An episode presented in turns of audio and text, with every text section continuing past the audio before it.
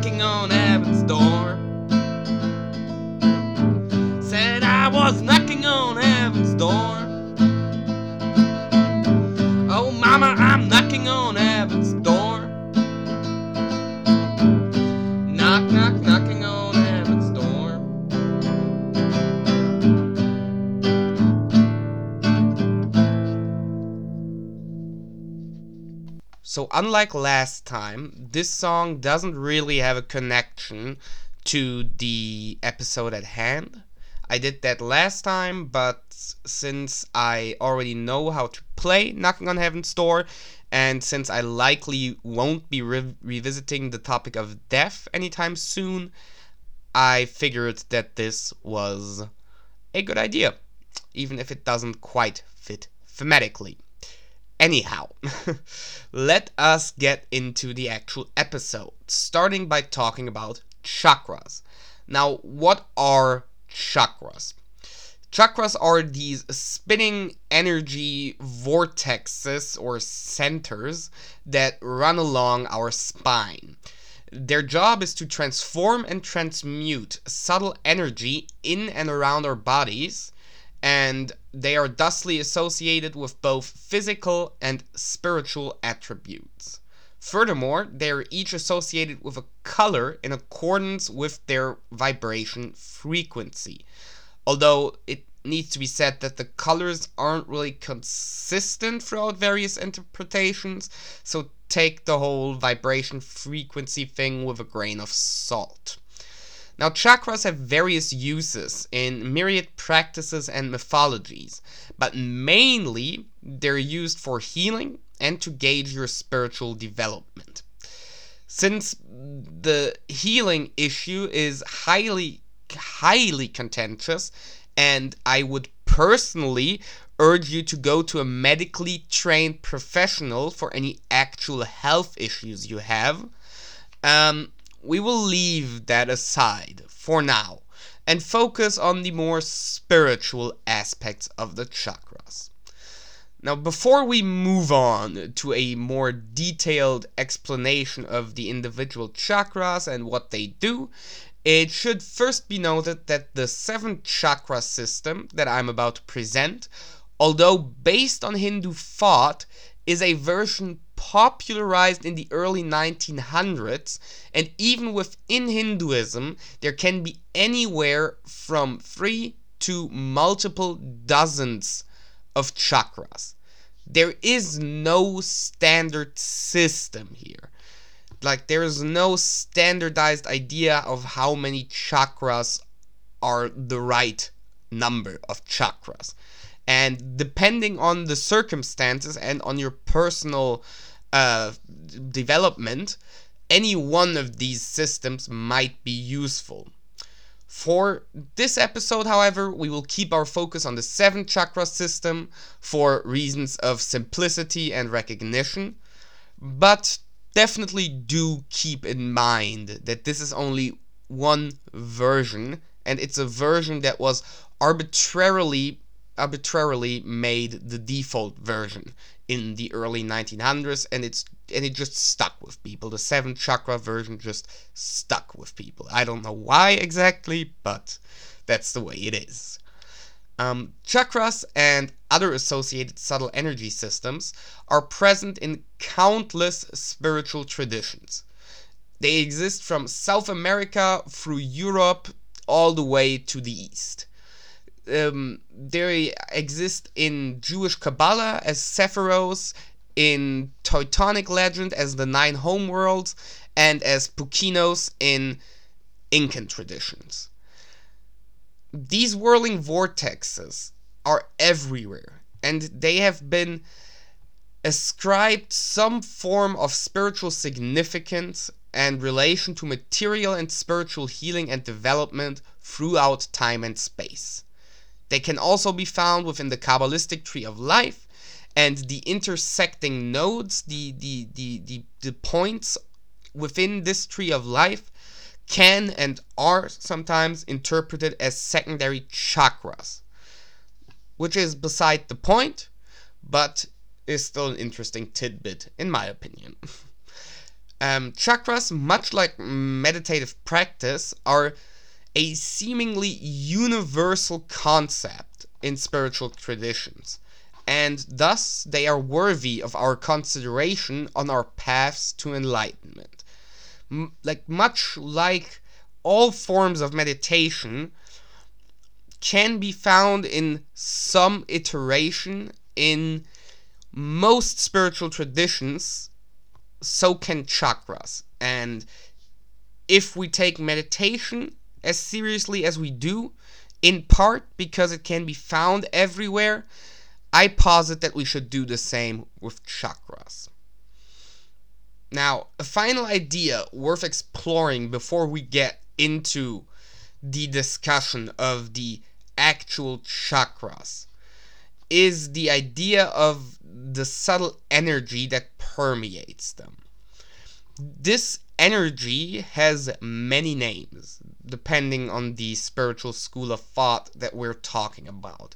It's called Qi in traditional Chinese medicine, it's called Ki in Japan, Prana in East Indian spirituality, and Kundalini, with an asterisk, in Hinduism. Now, you may have heard of the phrase Kundalini awakening, which is basically the point at which this subtle energy flows freely throughout your chakras and your body, allowing you to unlock your full spiritual potential, i.e., enlightenment. This energy, cosmic and divine in origin, surrounds us constantly, much like air, and it influences our spiritual state of being as well as our auras and our vibrations. Through spiritual practice, we can harness some of that energy to strengthen ourselves or to attain insight, with some practitioners even suggesting almost superhero esque powers. Now, this is not something I can attest to from personal experience, but the concept of chakras and subtle energy is definitely helpful for spiritual development and for locating and removing potential roadblocks on the path to enlightenment. Now a quick note on Kundalini because I put an s uh, because I put an asterisk there when I first talked about it. Kundalini isn't exactly subtle energy it's more a mixture of prana, which we talked about, which is the subtle energy, and shakti, which is more of like the divine influence of the cosmic source. So, Kundalini is to one extent subtle energy, but there's some other stuff mixed in there. So, I just wanted to bring that to y'all's attention. But for our purposes and for purposes of simplicity, if I say Kundalini or if I say subtle energy, I'm talking about the same concept in this episode. But just keep in mind that, you know, Hindu practitioners and scholars will add another dimension to the idea of Kundalini and Kundalini awakening. Now, with all that prelude out of the way, what will follow now is a, well, brief explanation of the most commonly used seven chakras um, using the more well known and I'll be honest, easier to pronounce, westernized terminology instead of the original Sanskrit. I will try and avoid major discrepancies, so I will try not to list things that aren't present in both the Sanskrit Hindu version of chakras and the more new agey Western um, idea of chakras, but I can't do that with 100% accuracy since I haven't read read all of the original Sanskrit because I can't read Sanskrit. So I'm I'm relying on secondary sources here and yeah, just I will do my best to make this as universally applicable as possible, but that is of course not something that I can do entirely. So please cut me some slack. If you have heard these things explained differently, feel free to let me know. Or if I've made some gross error, of course, eh, tell me. But just as an aside. now, I will be going through each chakra. I will quickly explain the spiritual attributes and associated color. Then, once I'm done with that, I will highlight some interesting tidbits in regards to chakras generally and their role in spiritual development. Now, starting from the bottom up, the first chakra is called the root chakra. It is associated with a red color, which is due to its low vibration frequency, allegedly, and the instinct of survival. It is located near the base of your spine and it is connected to reproductive organs as well as the hips, the legs, and the feet. The second chakra is called the sacral chakra. This one is associated with the color orange and human sexuality or emotion. Sources vary. It is located between your groin and navel region and it is connected to the intestines and ovaries. The third chakra is called the solar plexus chakra. You can guess where it's located, and it's associated with the color yellow and power and dominance. Um, its physical connection is to the digestive system. The fourth chakra is the heart chakra, and it is obviously located around the heart and associated with love. Its color is green and it is connected to the circulatory, respiratory, and skeletal systems within your body. The fifth chakra is the throat chakra. Again, location should be obvious, and it is associated with the color blue and communication, and physically connected to the throat area and surrounding organs. The sixth chakra is the third eye, the third eye chakra. It is associated with the color indigo and perception and intuition. Located in between the brows, it is connected to vision, hearing, and the brain itself. The seventh, and for our purposes final chakra, is the crown chakra. Located at the very top of your head, it is associated with the color purple and all things spiritual and divine. Connected to the brain, skin, and hair, its main tether isn't physical but linked with your higher self. Now, it needs repeating or saying that the aforementioned connections to various organs is more or less hypothetical. Like, I've read some books by Hindu scholars who vehemently reject the very notion of attaching any physicality to the chakras. Now, as I have hinted at before, we will keep focusing mainly on the spiritual aspect of chakras, but I figured that while giving this overview, I should at least mention the physical connections. Just so that you've heard of it. Again, I'm not making any claims that the actual physical healing associated with each chakra is something that uh, that is actually true or working in the way that many New Age practitioners claim it is, but I think you should still know about it. Now, spiritually speaking, on the other hand, chakras are absolutely amazing and can be of great use. They allow us to look at the issues that we have both within our spiritual path and our psyche and to find out the spiritual causes and solutions to these issues. Now, if, for example, you seem to get totally overwhelmed every time you try entering these deep meditative states, this may be your third eye chakra being way too far open in comparison to the rest of your chakra system, which then causes an overload. Or alternatively, if your first and or second chakra are too clogged up, you may be unable to experience the amount of empathy that you otherwise would, hindering your spiritual progress and potentially even damaging your psychological health. Now, this is um this is super interesting in my view because this can allow us once you've understood what each chakra is connected to spiritually. And then you start noticing that in a certain area you're struggling within your spiritual development, you will know where this come this comes from. And this will give you the option to meditate on a specific chakra or to use other techniques to open it up. Like for example wearing the color associated with a chakra for a prolonged period of time can help activate it and all of these things. So so in my mind this is a super super interesting tool. Um but anyhow i digress. Um similar to maslow's pyramid of needs um, the chakras build on one another and influence each other too. Now, the first three chakras, survival, sexuality, and power, need to be mastered and need to be aligned and everything before your spirit can start accessing and working with the higher ones. Just like you need your physiological needs met before you can start worrying about sex or self expression.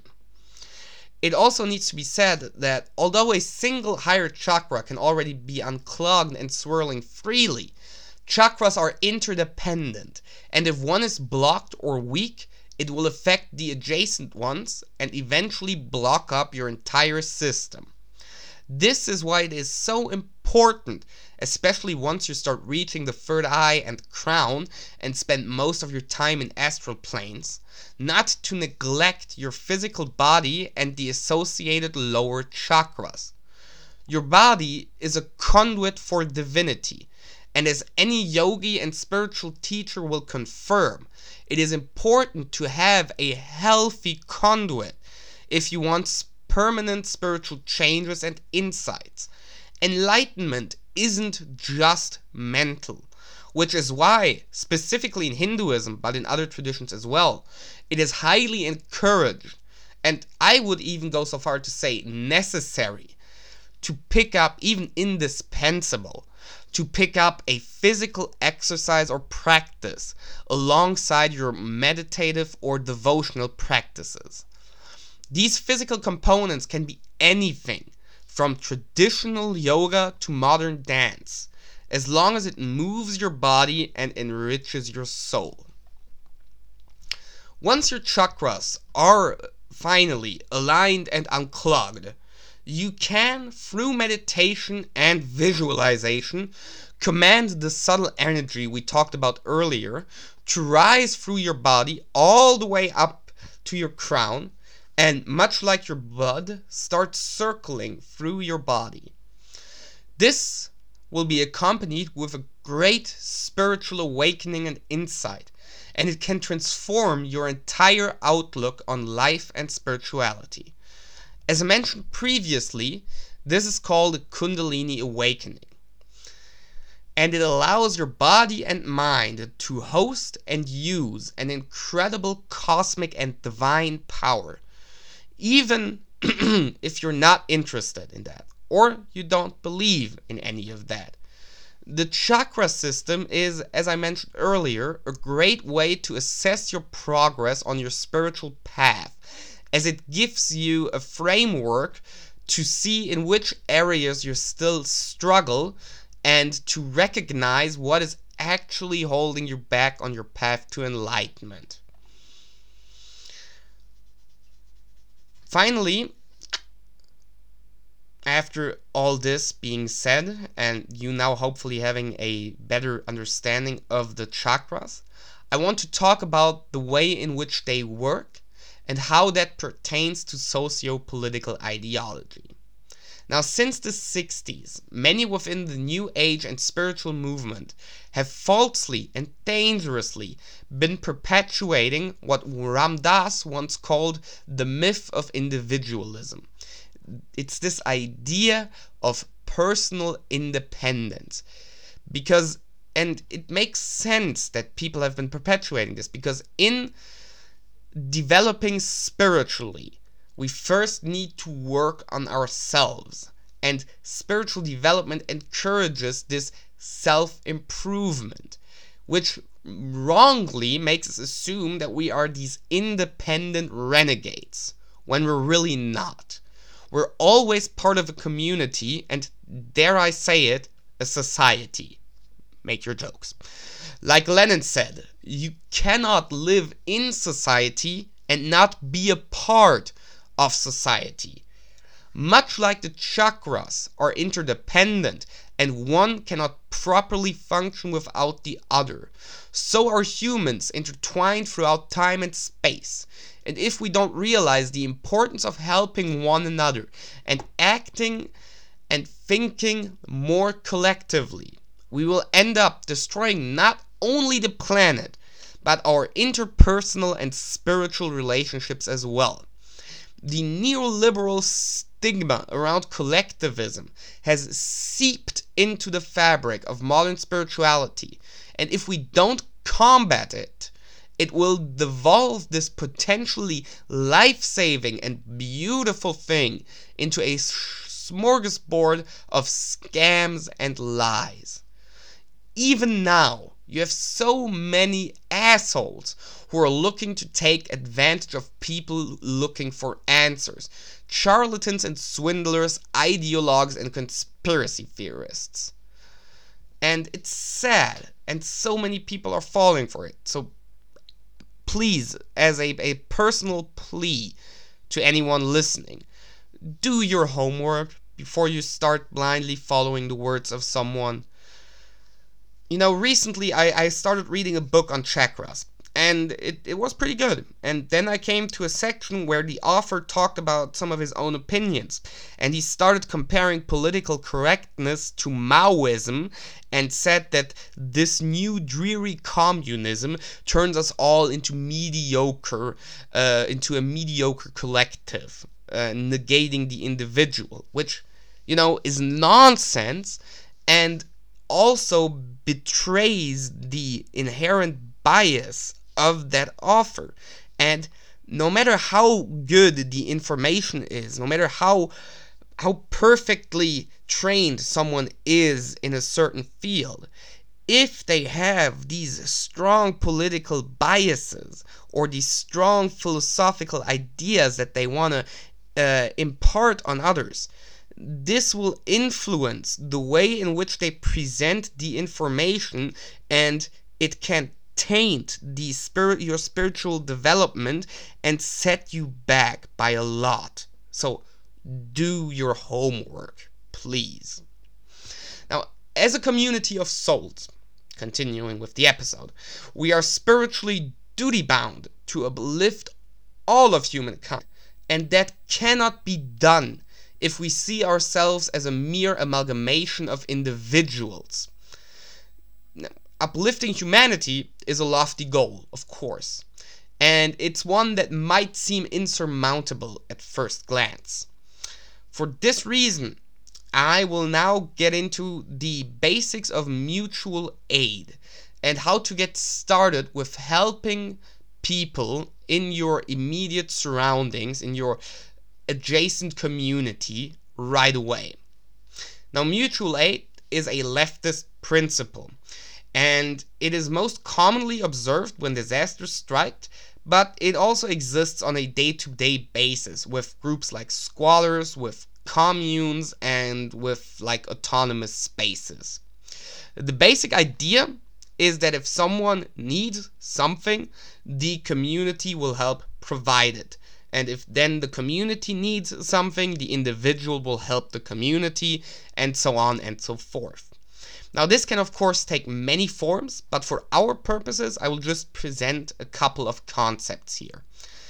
First, anything related to food. Food drives, dumpster diving, those kind of things the basic idea is you get you gather some people and you collect one way or the other food and you redistribute it to the homeless, to the needy, to families in precarious situations, or uh, take a take a page out of the Black Panthers book. They organize daily breakfast for for hungry children every day in the 60s. So these these are the kind of things you can do around food and which will materially help the people around you. Secondly, there's shopping for the elderly, which during Corona is a fairly standard thing anyway, but mutual aid can really be as simple as this. Just go to your elderly neighbors and ask if they need someone to shop for them. And especially during this pandemic, I'm sure you will get a lot of responses. And uh, yeah, that way you will have helped someone. And I'm sure that next time, if you need something, you can ring their doorbells and ask them, and they will be glad to help you because they will remember you helping them. Um, thirdly, medical supplies and disaster relief. Now, especially in poorer areas, federal and state governments will often react poorly and way too late which is why collecting medical supplies and things like blankets during a disaster, hurricane, earthquake, whatever, and redistributing these things based on need can really help save a lot of lives. And of course, this includes first aid kits and those those kind of things. Like gather everything you can if disaster is about to strike, and make sure that people know that you have a lot of these things and that you're giving it away to people who need it. Fourthly, uh, housing. Now, you can either provide housing through squats or communal living systems, or you can organize defense forces to stop evictions and provide legal aid to those affected by imminent homelessness. Again, these people will be super grateful. It will um, it will strengthen your communal bonds, and it's just really a great thing to do. And also, fuck landlords. Technology, the fifth point. Now, many activists, especially overseas, are operating under tyrannical and despotic regimes and are thus in dire need of strong and free cybersecurity measures. Now, this is not something that will apply to most people, but I just want to quickly shout out RiseUp, which is a great example of this. They provide free and secure email service and VPNs, and it's amazing. And if you can do anything like that, I really urge you to do it because people need it. People really need it, and Tor isn't as safe as it used to be. Sixth point financial, which is, you know, the final point, first off, and it's fairly simple. Just create neighborhood or community mutual funds that can be used whenever someone is in a pinch, i.e., needs some vital repairs, money for medicine, legal assistance, whatever. You know, this can be, be a fund that people pay into monthly or one time donations or whatever. But if if you are already uh, talking to your neighbors and helping your neighbors and you get along with them, having a mutual fund for everybody really is a great great way to ensure that people can get the repairs that they need, can get the medicine that they need, can get the legal assistance that they need, can get the, I don't know, 50 bucks missing for their rent payment that they need. Whatever. There's countless examples where this can be really helpful, and neighborhood or community mutual funds really are an amazing way to make sure of that. Now, these are just some text tactics, of course, these six that I mentioned, and you can come up with others. but the fundamental idea of voluntary reciprocal exchange of resources and services for mutual benefit is not only a great organizational tool, but I believe it's also spiritually significant, as giving back to others, selflessness, and communal bonding not only activate a bunch of your chakras, but also gives you good karma and generally brings you closer to true enlightenment. Now, that's gonna be it for this episode. Um, I hope you enjoyed. I hope it was informative and uh, understandable. uh, please let me know what you thought of the music in the beginning, if you want me to keep doing that, or if you want that removed, or if you want to put it at the end, or in the middle of the episode, or whatever. Just let me know. Um, now, if you are not listening to this on my website, what are you doing? Go to my website. It's awesome. It's amazing. no, but in all seriousness, I would love it if you were to check it out. It's the spiritual anti-capitalist.wordpress.com. That's the spiritual anti-capitalist, all lowercase, all one word, dot wordpress.com. Now, on there, you can find all of my social media links Facebook, Twitter, Instagram, and I would love it if you were to follow me on any one of those. And you can also find three ways to support the show financially, which are Ko-fi, PayPal, and Patreon. If on Patreon you pledge a certain amount of money per month, you will get perks such as AMAs, bonus episode, alternate episodes, early access to episodes, access to scripts, community meditation sessions, my Snapchat, and much more. So, if you are so inclined, I would be super grateful if you were to support me on there. Um, but yeah, that's gonna be it from me. I really do apologize for the delay in this episode. I'll try to get back on schedule next week. And uh, yeah. Have a blessed day, and I will see y'all around. Bye bye.